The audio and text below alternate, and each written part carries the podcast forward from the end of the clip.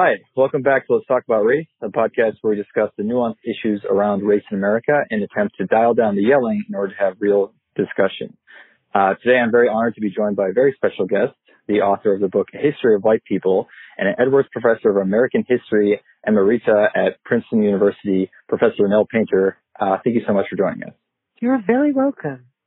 Um, so I was very interested in your book. Um, I guess we'll kind of dive right into it. Um, there's a lot to cover, but let's start with the very beginning. You know, what is the first time that we actually see the term white being used as a descriptor as it relates to race? Okay. So, uh, first of all, my book is called The History of White People. That came to my mind because the, the French edition is being published early next year. And the question of translation came up between l'histoire, the history, or histoire, history. And of course, it's l'histoire, the history. Now, I start with uh, the ancient Greeks uh, because so many Americans believe that we can read our understandings of race backwards 2,000, 3,000, 4,000 years.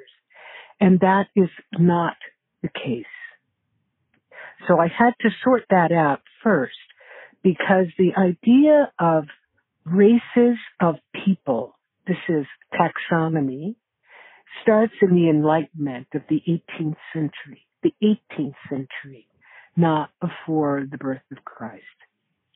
So the 18th century, and particularly the 19th century, when so many intellectuals in Europe and the United States uh, became obsessed with classification and with ranking groups of people uh, according to what they called race. Um, it was it was uh, so tempting to read the 18th and 19th century understandings, the 20th century understandings, even now the 21st century understandings backwards. But that is not scientific. And is that just because we're kind of working with our, you know, current understanding of it and, and yes. trying to apply that? Okay. Yes. But we have to understand that even though the mythology around race, the the contents of the ideology says this is something scientific and biological and unchanging. That's the content of the ideology of race. But the ideology of race is an ideology. It's not a biology. And so what people mean by race, what people mean by white race, or what people mean by how many white races there are, that changes over time. That was one of the things that I found really interesting about reading your book is I think a lot of times we have a modern understanding of, of whiteness, which, you know, I think we think of as somewhat more definitive than it is and a little more static than it is because we don't mm-hmm. have as much context on how much it's changed, how many subdivisions there have been. And I think, you know, for in, in, in reading your book, one of the things I found really interesting is actually one of the, I'd never actually known the origin of the term Caucasian, um, and the, the fact that it was actually used yeah. in reference to those that were I know. best fit for slavery. Yeah. Do you mind kind of elaborating on that a little bit? Yeah. So often, um, well, I started, I started writing this book. I started thinking about this book because I was perplexed about why white Americans are, you know, white Americans, that is in the Western Hemisphere, are called Caucasians. Uh, in fact, I was just talking to, um, um, an editor of, of my French, uh, version. And, uh, he said that he was totally flummoxed when he came to the United States and people talked about him as Caucasian. He's, you know, he's French. I'm not from the Caucasus. You know, what is this? Uh, and also, the Caucasus is a, a place between Europe and Asia, and there, you know, there've been fightings over it forever. But also, it's a place that has been subject to um, the, the, the slave trade the Black yeah. Sea slave trade. And so the people, like the people in Ukraine or in parts of Russia, should I say nourished or supplied the Black Sea slave trade, came from parts of Eurasia, uh, which they called Georgia or the Caucasus. So, if I'm understanding you correctly, would a a literal Caucasian person not consider themselves white? I don't know, but probably not if they were in the Caucasus or in Russia. In Russia, the people of the Caucasus are considered black. and it's right, uh, cherny. And yeah. it has it has more to do with there being sort of uh, rough people and uh, the Cossacks, and you know, it, it's another story that doesn't fit well in American history. But uh, yeah, the how- people of the Caucasus who come to the United States quickly learn that they are considered white. Okay, yeah, it's, it's always very interesting to me how American centric my idea of race is. I, I, I, really didn't understand it even up until kind of like our initial conversation. I had assumed that the idea of whiteness was a lot more universal than no. it is. I, you know, I have no. a very, when did we first see is there a particular region or, you know, I know you mentioned the Enlightenment period where people, you know, first do self-identify as white? Well, we, we talk about the second half of the 18th century, but you're asking where people self-identify as white. And there, I'm not so sure. Um, I think I would say in the southern United States, where the black-white dichotomy is of crucial importance. And I think there you would have people claiming their whiteness. But in, in um, Emerson's um, Massachusetts, for instance, there the distinctions would be between Celts and Saxons.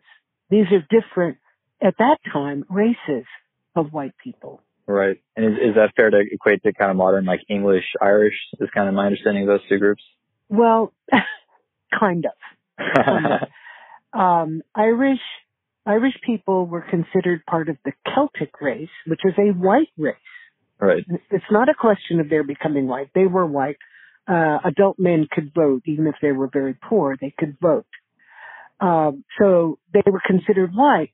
But in the 19th century, and in the early 20th century, educated Americans thought that there was more than one white race. This is really hard for Americans now to understand. That part of the changing definitions included the numbers of white races. Wow. So in uh, in Emerson's time, he thought of a number of white races, and the best one was his, which was Teutonic or Saxon. Uh, some people said Anglo-Saxon, uh, which was sort of English. Uh, and the Saxon part was a kind of a part of Germany. And they were very vague about that. So it worked more as Americans of English descent.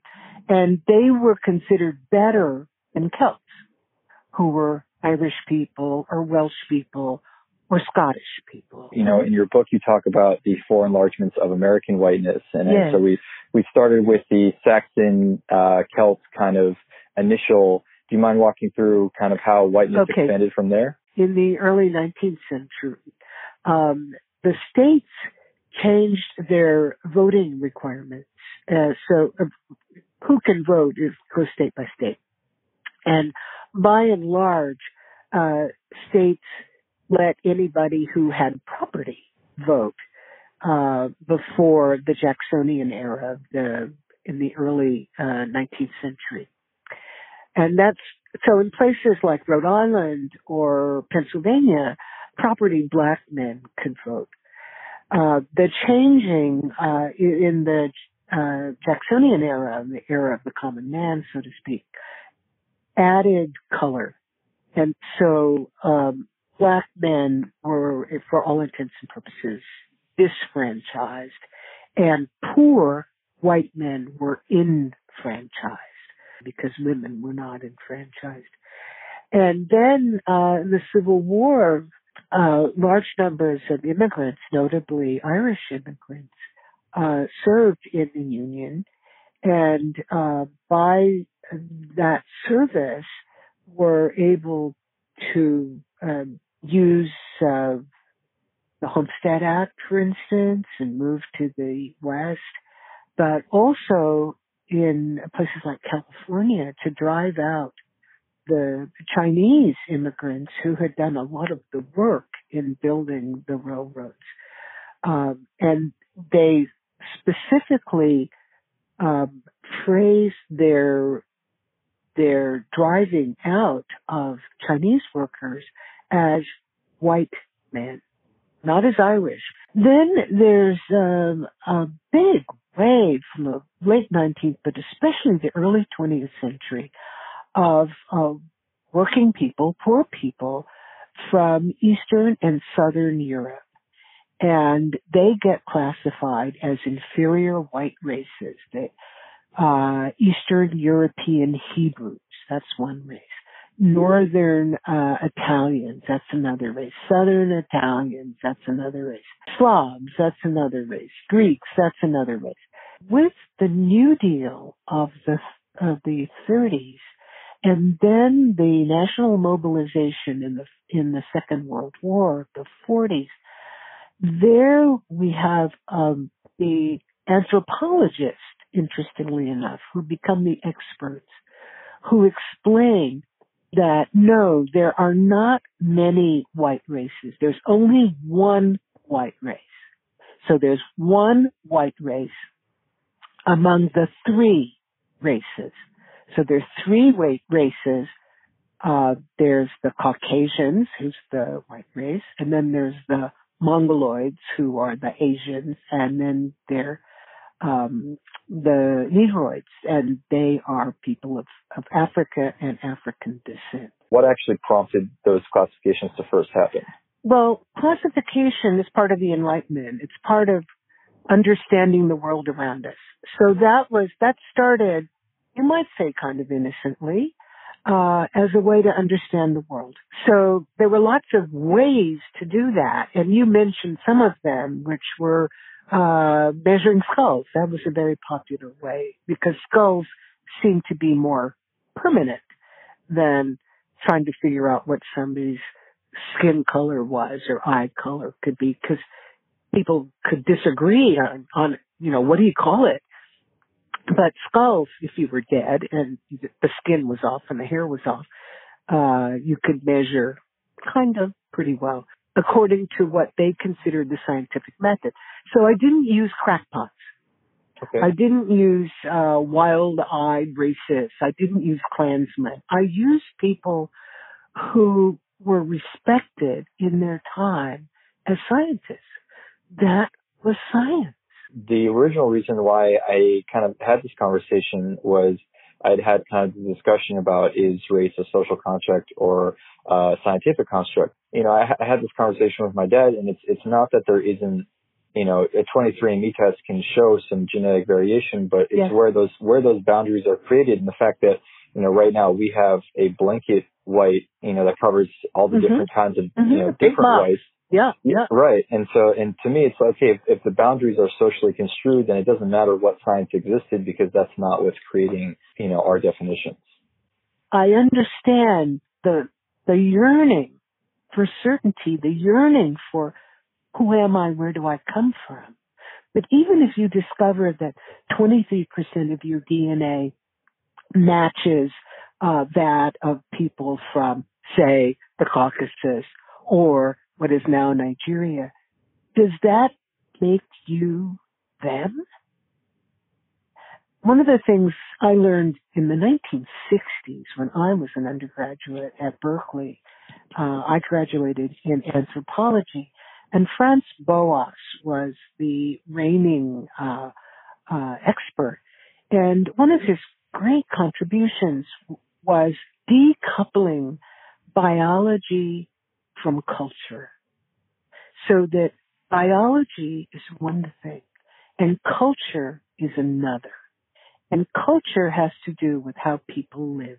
And so do you think that we absorb some cultural factors into our definitions of race? Absolutely.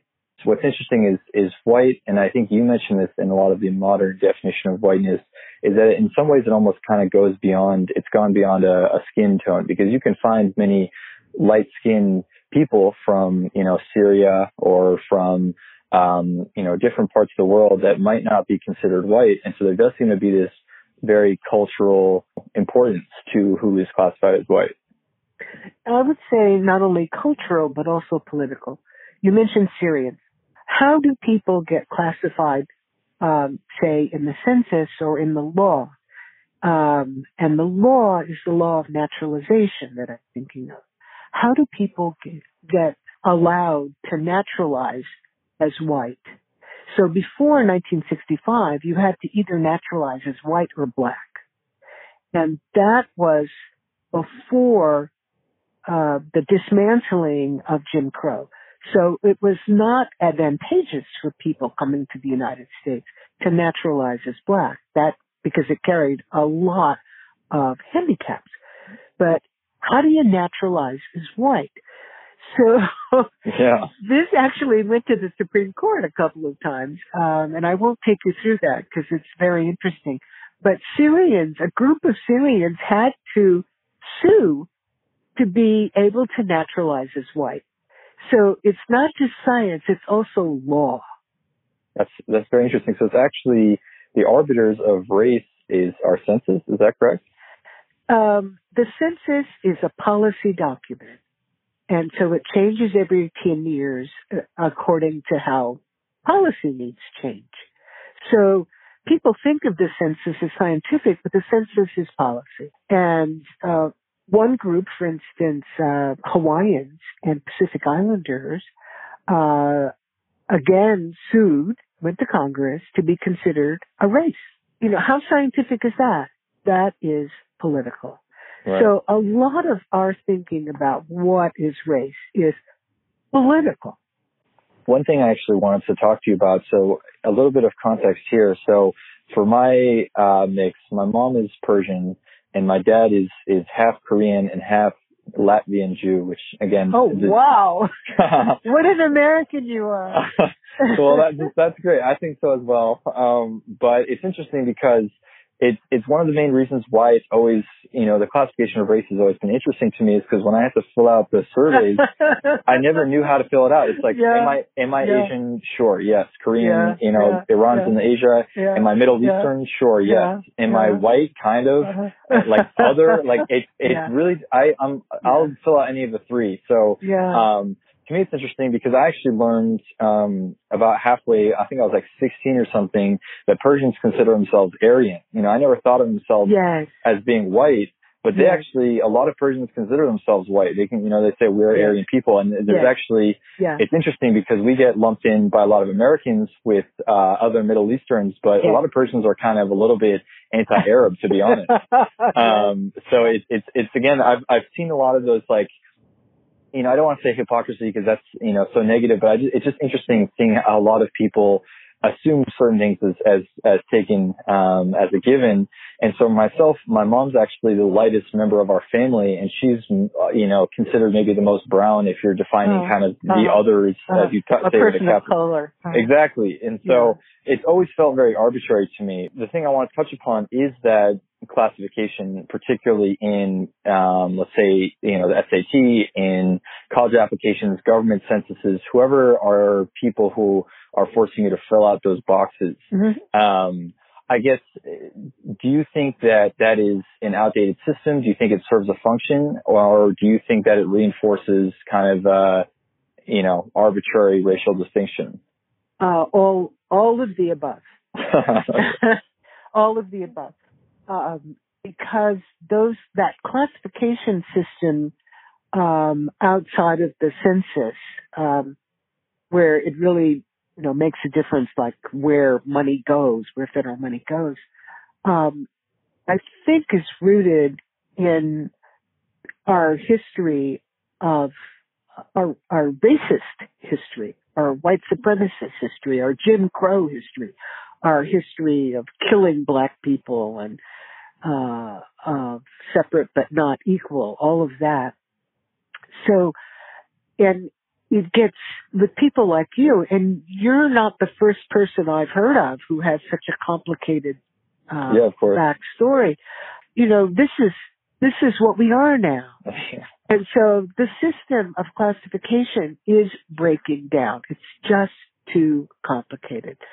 But the people who push to get rid of it are reactionaries who want to undo affirmative action and affirmative action as one of the weakest reeds, but the only one we have practically of redressing historical uh, injuries of class based on black-white race. You know, there there has been uh, some concern uh, that there won't be enough white people uh, after what 2040, but there will be. There always be in our racist society enough white people because the meaning of whiteness is more than just skin color. You say that you're your Asian, your person of color uh, mother is the whitest person. So obviously, there's more going on there than color. Yes. So, you know, where you go to college, how much money you have, where you live, uh, what gym you go to, what you eat, you know, all of that makes makes whiteness. And I think that whiteness uh, has has already lost a lot of its importance. And I think with Asian Americans, I'm talking to you from New Jersey, where we have a significant um, proportion of South Asians who can be very brown, but who also can be very well educated and wealthy. And so those are the markers of whiteness, at least in the past. So brownness and the markers of whiteness can go together in New Jersey. And so it may turn out that, that Asian Americans are the new white people. I don't know. You know, correct me if I'm wrong because you have the experience, but, uh, one of the people, one of the things that Americans seem to, to comment on when they travel is that we seem to have um, a, a really strong emphasis on race, um, particularly kind of the binary white black that isn't as present in a lot of places. So do you think that our definition of whiteness is uh, almost a reaction from the need to define blackness for yes. slavery and later segregation? Yes. Uh, when I published uh, history of the history of white people in 2010, I knew that it was not going to translate into Europe where religious differences have been so much more salient. Anti-Semitism being the great outlier, but now also uh, anti-Muslim. So the different, the way uh, Europeans tend to chop themselves up has not been the way Americans have chopped themselves up, uh, largely because of our history of um, the Atlantic slave trade. So, but recently, since uh, 2010, a couple of things have happened to make my book, The History of White People, interesting to Europeans because the whole crush of immigrants has changed the way Europeans think about about nation and about difference. And so they're moving toward understanding the American system of white black. Uh, American history is just drenched with blood, and uh, the history of race in America is frightful. Uh, yeah. It's it's awful. However, since since the 1960s, 70s, 80s, since the changes of the late 20th century, which we have fought over. We have fought, fought, fought each other about this. But we have gone through some of those steps that Europeans are just starting to look at. So Americans with all our bloody history have some lessons, you know, a lot of them are lessons, don't do that, uh, have lessons to teach other people in the world about dealing with others with a big O, capital O, others, and move embracing multiculturalism, embracing multiracialism. So many societies in the world, whether they announce it or not, kind of base their idea of who they are in a kind of blood and soil, uh, uh, not birthright citizenship, but but ethnic citizenship, racial citizenship, uh, biological citizenship, and what Americans are moving toward, and maybe Canadians have done it better, is understanding ourselves as multi-ethnic and multiracial. I mean, this is a country built on immigration and also genocide, unfortunately. And some of that immigration is not immigration that people wanted.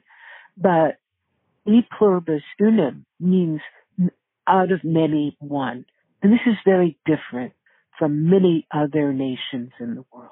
The last thing I want to ask you, this podcast being called Let's Talk About Race, my intention is to try and have people see their similarities more than their differences and reduce some of the animosity that happens when we become kind of isolated and a little bit echo chambered. You're the first person I've talked to from a very academic uh, standpoint, and it's very fascinating to hear your perspective. If I could ask you how you might encourage others to go about either something they should do or something they should educate themselves on to, you know, hopefully encourage us seeing each other as, as one. Do you have any suggestions there? Yeah. Um, not to talk about race. Interesting. Okay. And, and to talk about race, um, unless people have educated themselves, seems to just bring out the worst in people. Uh, you know, talking in generalities, getting up on high horses, um, talking about things going off half cocked. Because you you prefer to not have, um, you know, half truths and generalities. Um, yeah, used. yeah. Uh, if you want to talk about race, talk about particular instances and talk from knowing something about what you're talking about? Um, well, I think uh, on that note, I would encourage everyone to read The History of White People, not A History of White People. yeah. uh, from every review I've read, it's considered one of the most uh, exhaustive recounts of um, all the instances of, of whiteness as it appears to our history. So again, thank you so much for your time, Professor Painter. Um, I really appreciated, you know, learning from you and, and all that you've done. And yeah, I, you know, thanks so much for being on the show. You're very welcome. I've enjoyed talking to you.